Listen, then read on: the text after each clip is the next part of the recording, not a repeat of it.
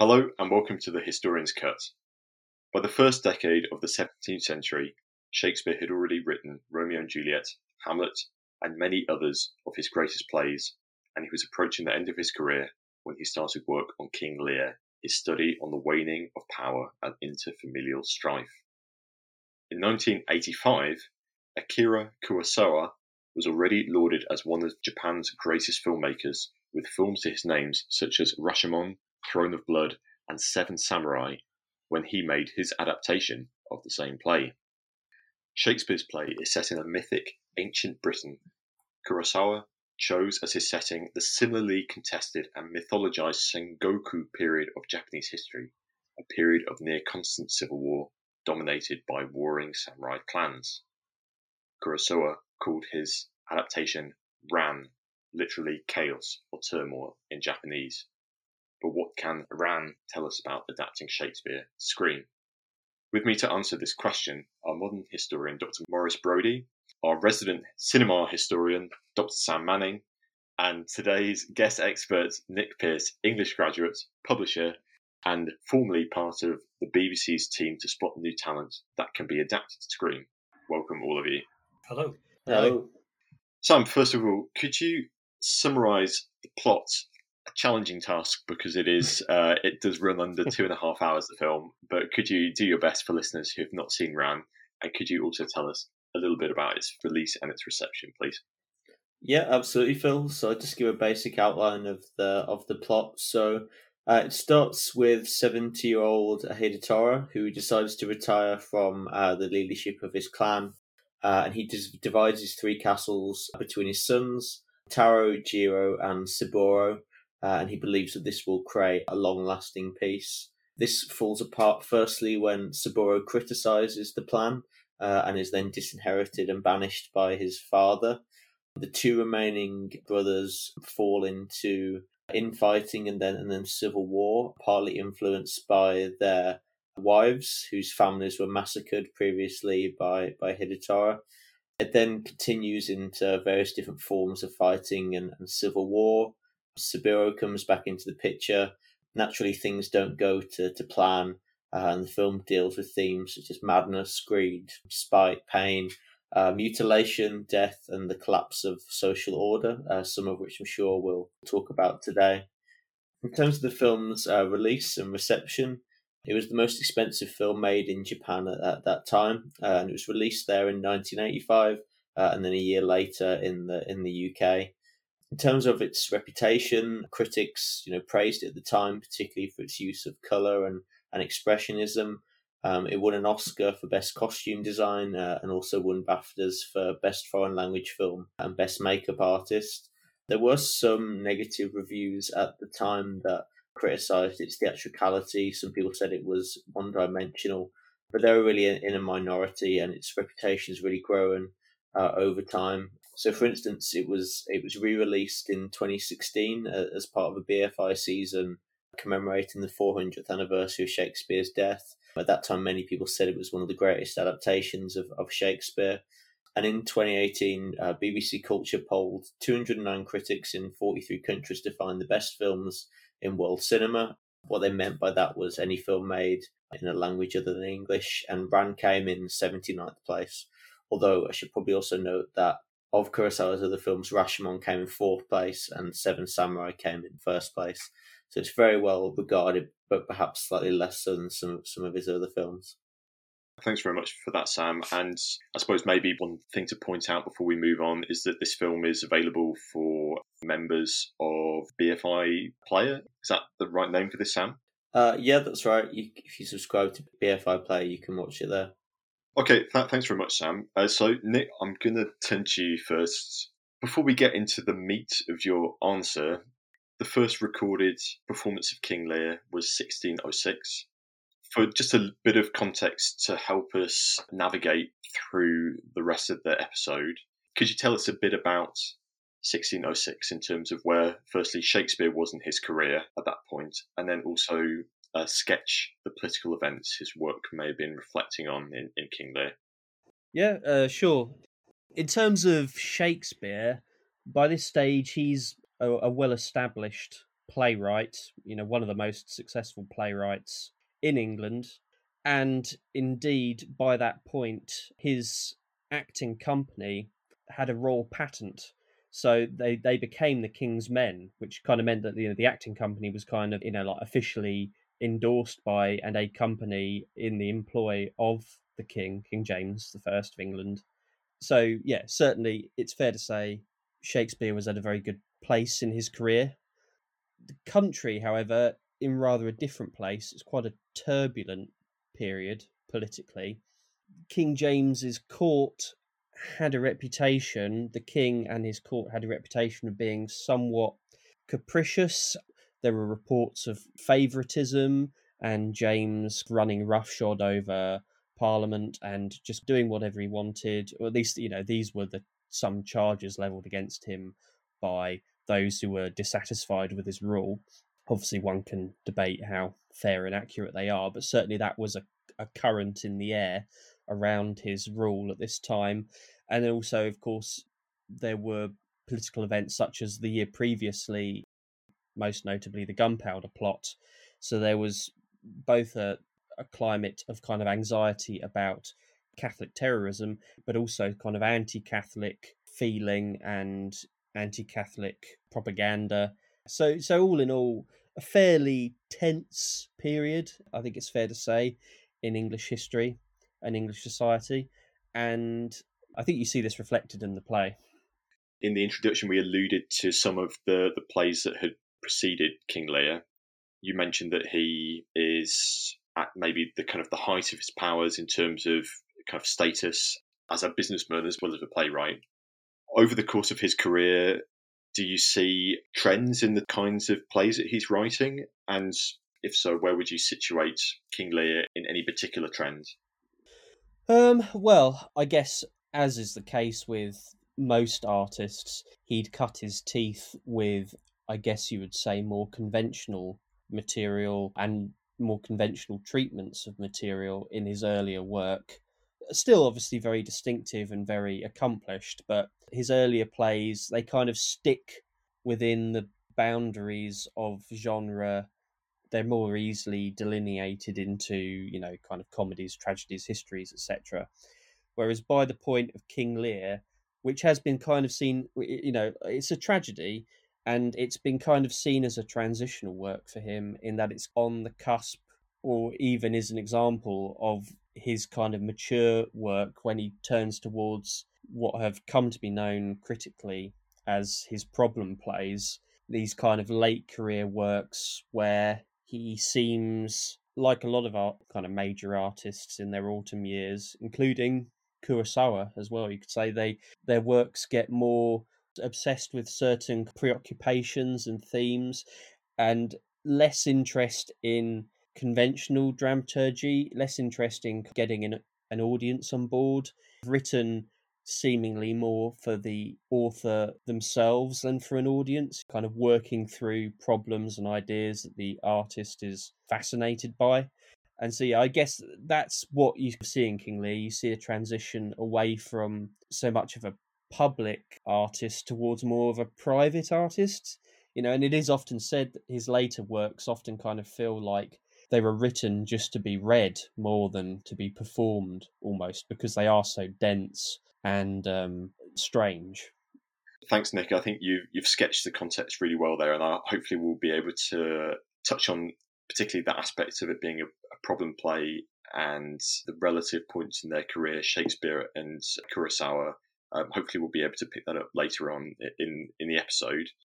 First question which is about Kurosawa and Shakespeare's both of their youth of the, the mythic past.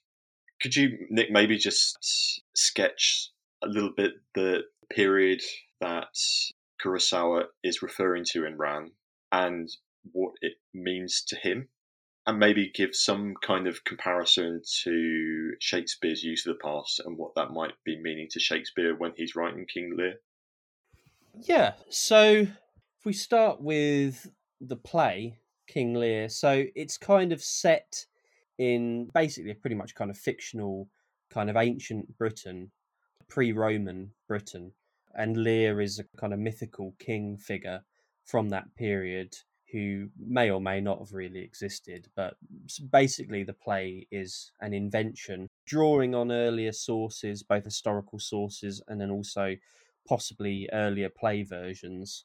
And one of the reasons Shakespeare probably set it in a distant past, if you accept the interpretation that this play does have a political subtext, is that obviously it's a way in a period when saying something not very nice about the king can get you thrown in prison or uh, having your head chopped off. It's a way of hedging your bets and staying safe. If you set something in the distant past, it kind of gives you an out if anyone accuses you of slagging off the, the current monarch or making any kind of critique of the English court.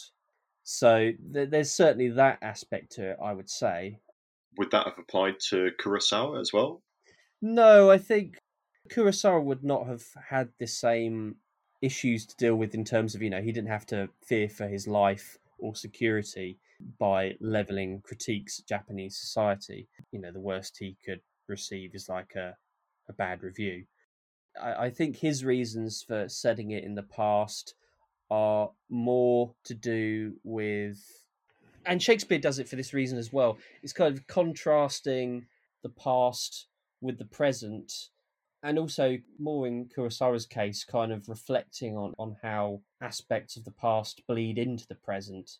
So whereas Shakespeare's play is kind of set in a mythical past, using that as just a forum to explore ideas in a almost like a kind of timeless way, Kurosawa is more explicitly concerned with the past as past, I would say it's set in a more determined, concrete historical period. You know, the Sengoku period is pretty well documented, and it was a very particular time. A lot is known about, and even though the story is not historically accurate, it seems that he has he's wanting to say more concrete things about what that period and certain of its ideas, how they've bled in kind of negative ways into 20th century Japanese society.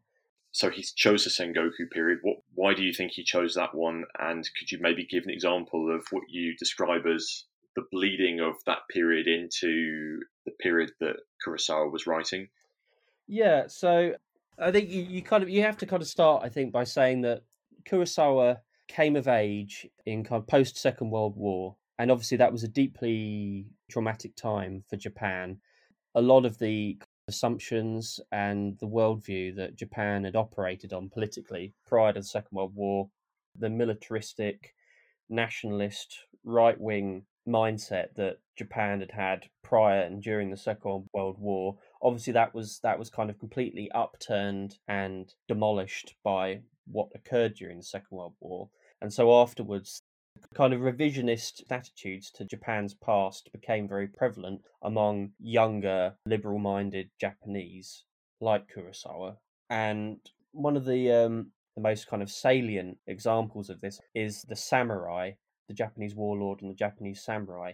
These figures who had been kind of idolized prior to the Second World War as kind of emblems of a very macho, nationalist, right wing Japan these figures suddenly became much more questionable because obviously they'd led Japan to ruin. And throughout Kurosawa's career, you see him again and again interrogating the idea of the samurai, whether that's in Seven Samurai or Rashomon or Throne of Blood. And that culminates in Ran. And so by choosing the Sengoku period, he's choosing a period of civil war, of constant battle between various warlords and their bands of samurai and so it, he's picked a period that kind of exemplifies what he perceived as those ills of that kind of militaristic strain in Japanese thought and culture, and how that bled from that period into early 20th century Japanese thinking. So yeah, I think that's why I think that's why he picked it as a period. Yeah, so I guess the, the difference I would say is that is that Shakespeare he's using the distant past in order to say things about the present, or at least one can argue that. Whereas Kurosawa is equally reflecting on Japan's past and its present. It's much more past facing Ran, whereas King Lear isn't really. I mean, you know, King Lear is kind of nominally set in the distant past, but it's not really what you'd call. It's not like an historical play. It's not really trying to convince you of you know its historical accuracy or you know like give you a real kind of insight into what life was like for ancient britons. It's just using that as a backdrop in order to explore ideas that were contemporary to shakespeare's moment when he's writing it.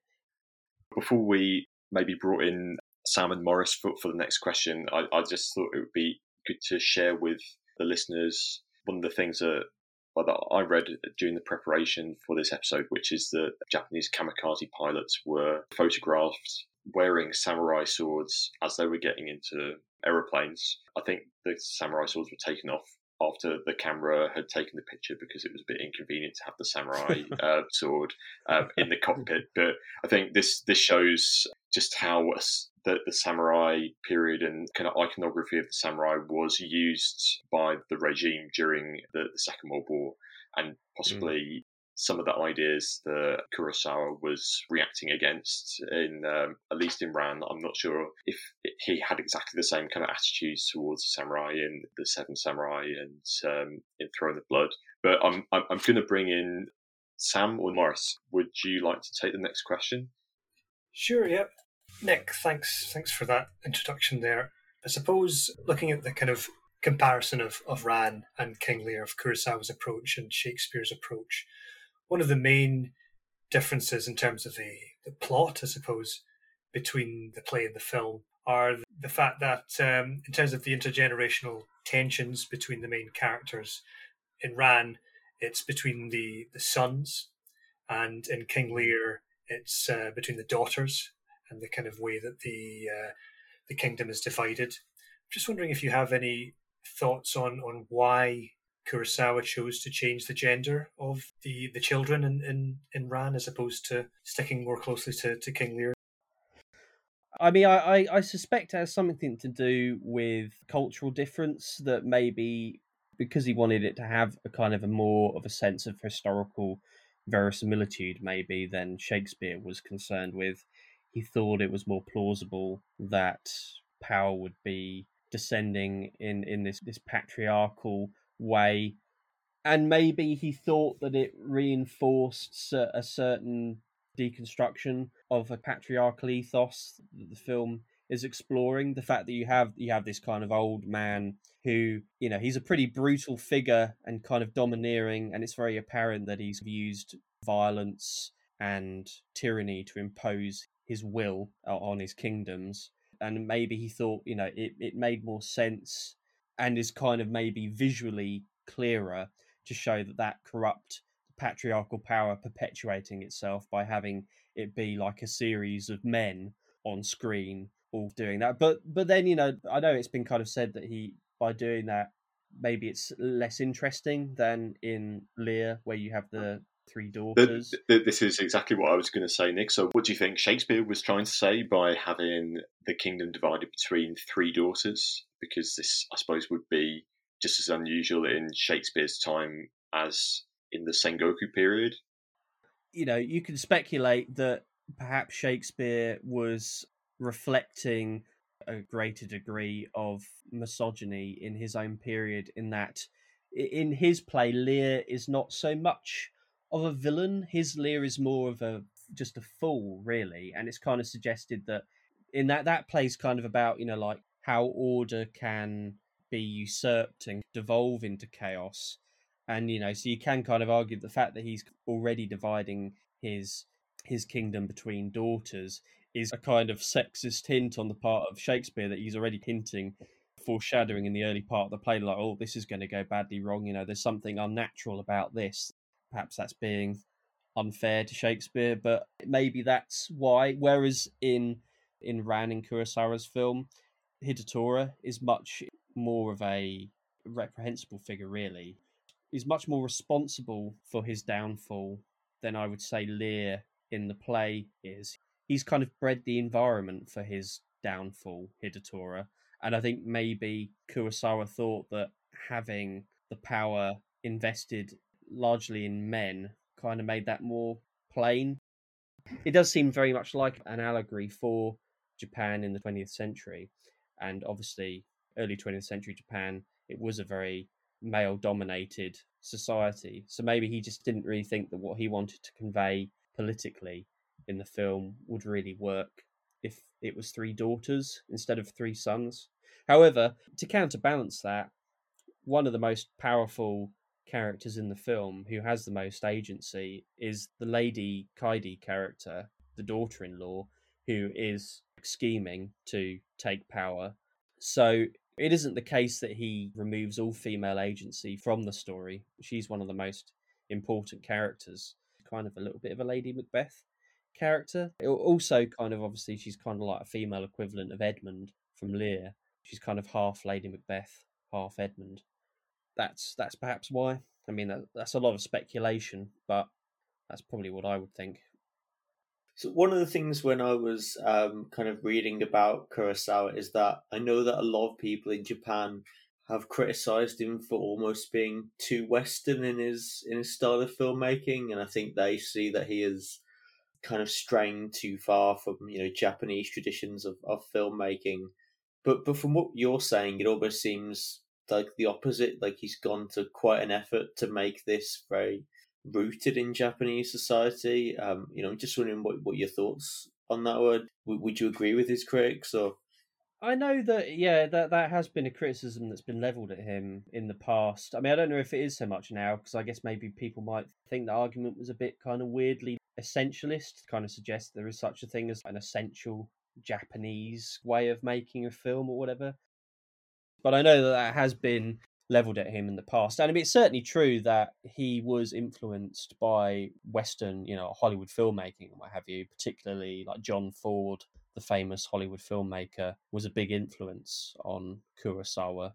But I really, I don't really get how someone could look at something like Throne of Blood or Ran in particular, these films which are clearly really heavily influenced by Japanese theatre traditions, Noh and Kabuki theatre, with the very stylized, almost monstrous makeup, that very stylized acting style, and those kind of very locked off, austere camera shots, kind of minimal movement where everything's within the frame. I don't know how people can look at that and just kind of think like, oh, oh, how very Western of Kurosawa. I do find that kind of a, a strange criticism in some ways.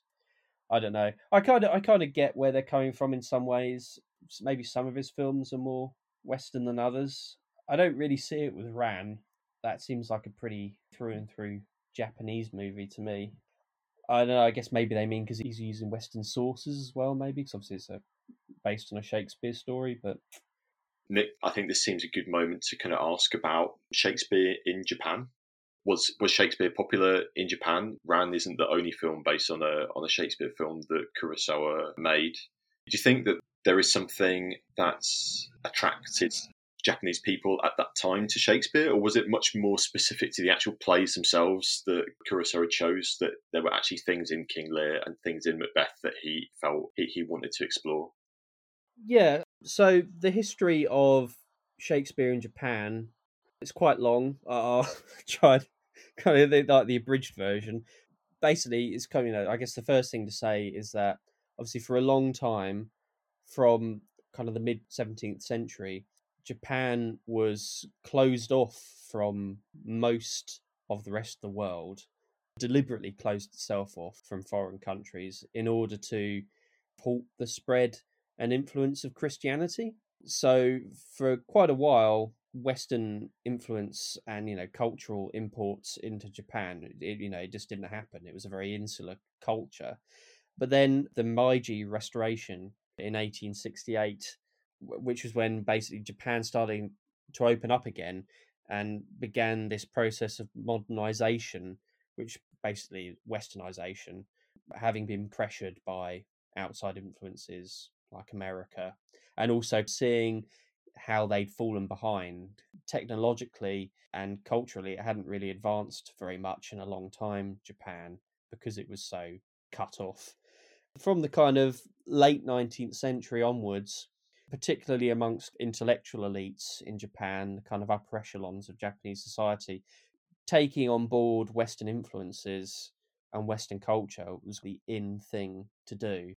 If we want Japan to become a modern, prosperous, successful society, we need to imbibe all of this Western art and culture, and that will help us to grow. This was kind of like a prevalent feeling in Japan.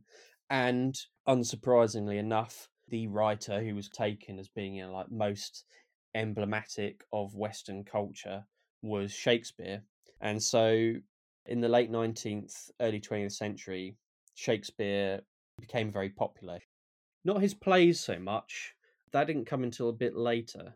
But to start with, what it was is that there were adaptations in story or play form of the Shakespeare stories, often taken from storybook versions of his plays that had been written by um, people like um, Charles and Mary Lamb, their tales from Shakespeare. So it's like adaptations of loose versions of the Shakespeare stories. But basically, this meant that Shakespeare started to filter through Japanese culture. So, a reasonably long history of Shakespeare in Japan, at least in the 20th century perspective. You know, why King Lear and why Macbeth for Kurosawa? Do you see similar themes in other of Kurosawa's films? One's nothing to do with Shakespeare, but then they picked up and elaborated even more in Throne of Blood and uh, and Ran. I would say that, I mean, when you look at the plays he was drawn to, uh, in terms of adapting, I mean, it's the it's tragedies. He did three adaptations to varying degrees of faithfulness of three Shakespeare tragedies: Macbeth in Throne of Blood, Hamlet in The Bad Sleep Well, and King Lear in Ran. So I guess he was drawn to those because Kurosawa famously had a pretty gloomy outlook on life, pretty nihilistic temperament. He didn't see an awful lot to be optimistic about in terms of humanity's propensity for survival.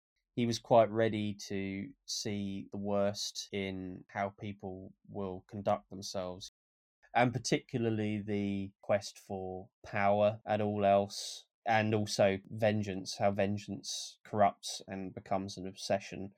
And then also a theme which recurs in Shakespeare's work and which also recurs in Kurosawa's work is dreams. The idea of how you, you can't live without dreams, but you kind of can't live with them either. That dreams help give meaning and purpose to life, but they can also be illusory and treacherous. And how they kind of expose man in Kurosawa's eyes, as ultimately a quite foolish animal. Nick, you mentioned the idea of power and how Kurosawa was interested in dealing with that. I thought it was interesting hearing that Kurosawa came up with the idea of Ran before he'd actually become familiar with King Lear. And then once he had the rough idea of what he wanted to do, he then found out about King Lear. And then this allowed him to adapt into it. You also mentioned the kind of idea that Hidetora is much more responsible for his downfall in in many ways. He's got a much darker backstory than than Lear, and I was wondering what you think. Any kind of how can we take a take a morality lesson from the play? Hidetora uh, does he suffer because of his past actions, or because he was trying to control the future? Yeah, I'd say Ran is much more a product of a 20th century and certainly like a second half of the 20th century conception of power and what power can do to people and how it can lead to their downfall than the play King Lear. And I think that's kind of seen, yeah, most clearly in the fact that Hidetora is given this backstory of having perpetrated what we would call war crimes now. And that isn't mentioned in the Shakespeare play the idea that a ruler could be entirely morally compromised and overthrown by their own moral failings. A, a Jacobean would have not really been able to conceive of that.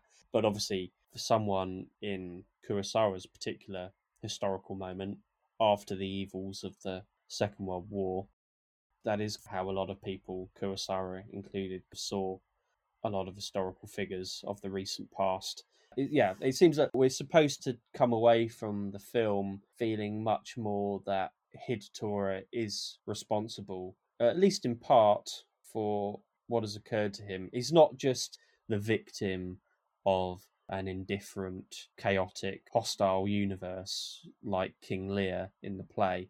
He he is an agent of his own destruction as well. We've talked quite a lot there about how some of the I suppose the themes of the film have translated from Shakespearean England um, into 20th century uh, Japan. I was just going to ask about one character in particular. So, suppose he's the fool or, or court jester who joins Hidetora during exile. I mean, is that a kind of character that was prevalent in, in Japanese culture, or is that something that has come completely from Shakespeare and, and kind of theatrical traditions in England? Uh, I don't know.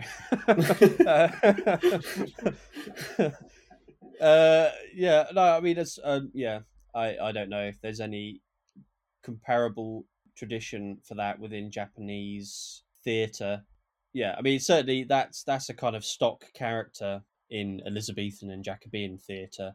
The the kind of traditional role of the fool or the clown in plays obviously was just to provide light comic relief, whereas obviously Shakespeare is deploying him more as you know he's kind of central to the philosophical ideas of the play that you know that kind of everything is meaningless and that there is no sense or order to anything which is what lear learns during the course of the play and that's embodied in the fool his foolishness is actually a form of wisdom he recognizes how senseless everything is um, yeah, I have to say, at the risk of sounding heretical, I'm not such a massive fan of the Fool in King Lear. At least trying to read the play is preparation for for, for this episode. I think the the scenes with the Fool, I, I was really getting a sense of King Lear being on the heath in the storm, and he has to put up with this guy just commenting on everything that he has to say.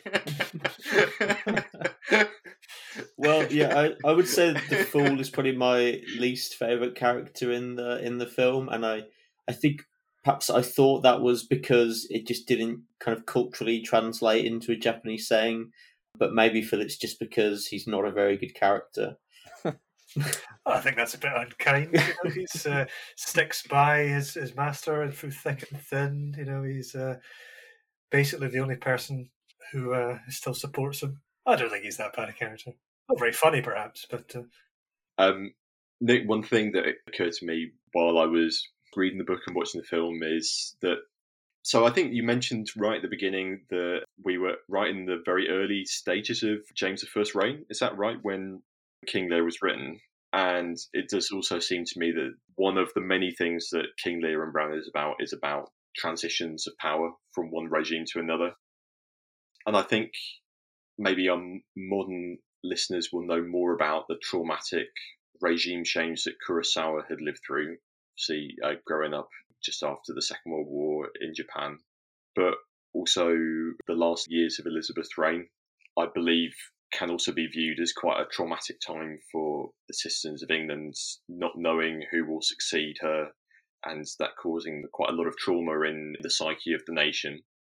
So I just wondered if you had yourself reflected on how these two experiences of two men might have influenced their portrayal of, of this particular theme of regime change and transitions of power. Um, yeah, I think so. As I yeah kind of laid out at the start, there's, there was like a kind of general anxiety at this time in England because obviously, yeah, with James coming to the throne, obviously that created a new nation in effect, England and Scotland becoming one.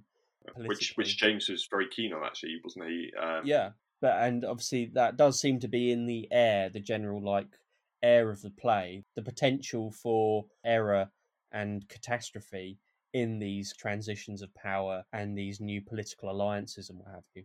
That all seems to be feeding into the anxiety of the play.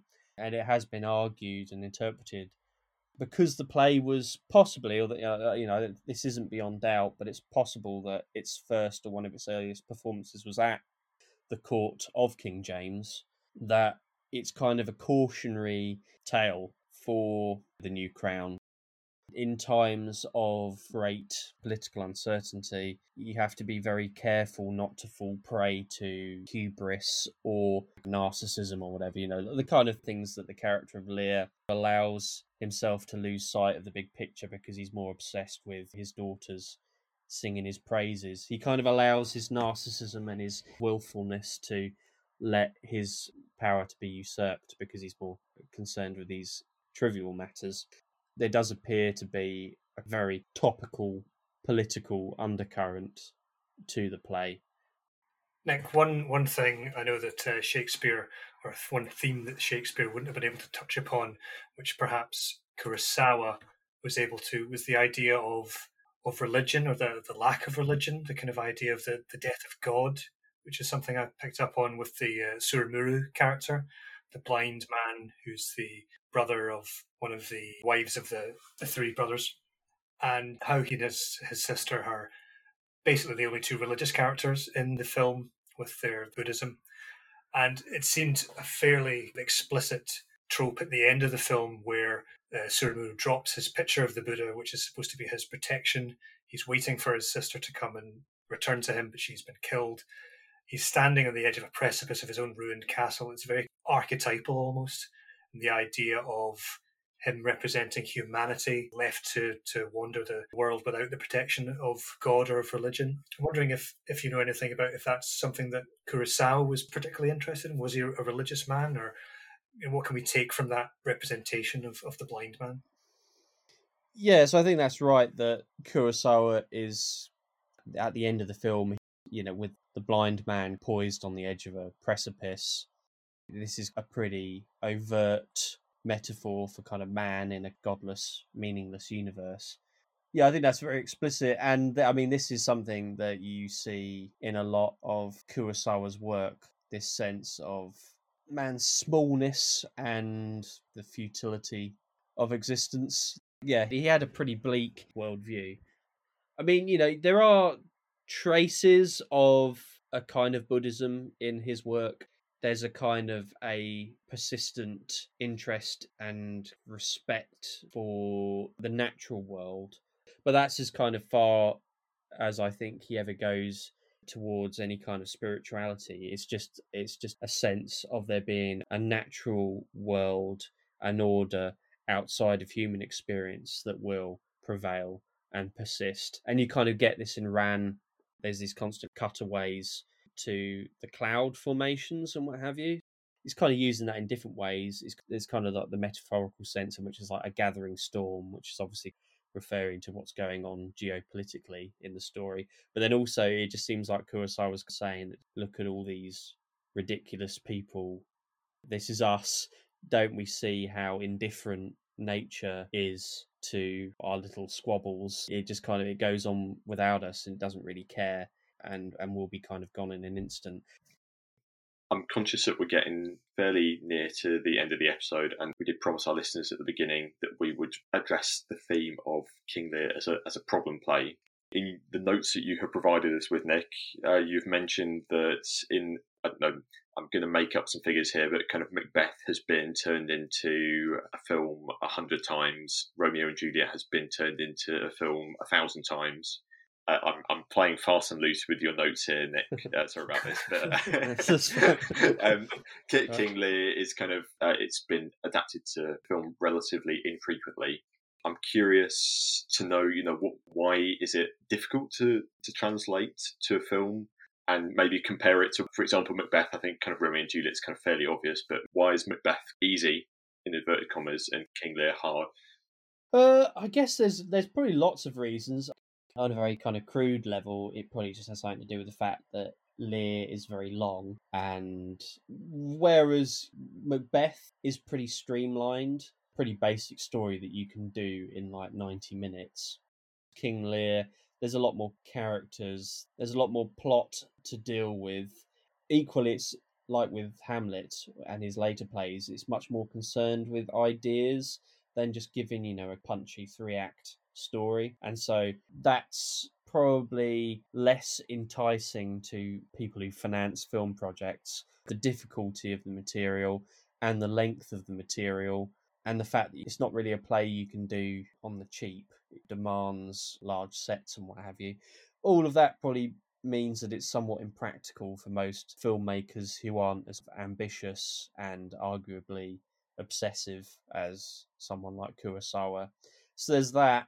But then also, you could argue that maybe it's to do with the thematic differences between the plays, in that even though Macbeth is a tragedy, it has a fairly Christian message and perspective and a degree of optimism which you don't have in King Lear. By which I mean that, you know, Macbeth does something very bad, i.e., he murders someone and then he murders lots more people in order to cover up for the first murder and maintain the power that he's got through the first murder. But he gets his comeuppance for that. He's driven mad by guilt and eventually he is killed himself. It's kind of like reinforcing the sense, you know, that bad deeds lead to bad ends which is maybe a more universally readily consumed message. It's not particularly troubling, particularly for like a kind of mass market medium like film. It isn't as disturbing as Lear, whose central idea is that bad things happen to people for no real reason, you know, and obviously his daughter,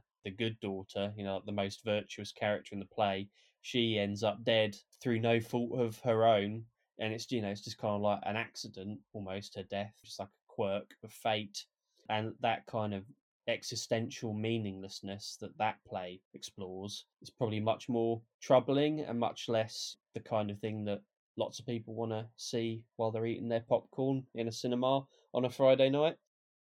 Nick, I was just wondering what uh, you think makes a good Shakespeare adaptation, if you've got a, a favourite Shakespeare adaptation, perhaps.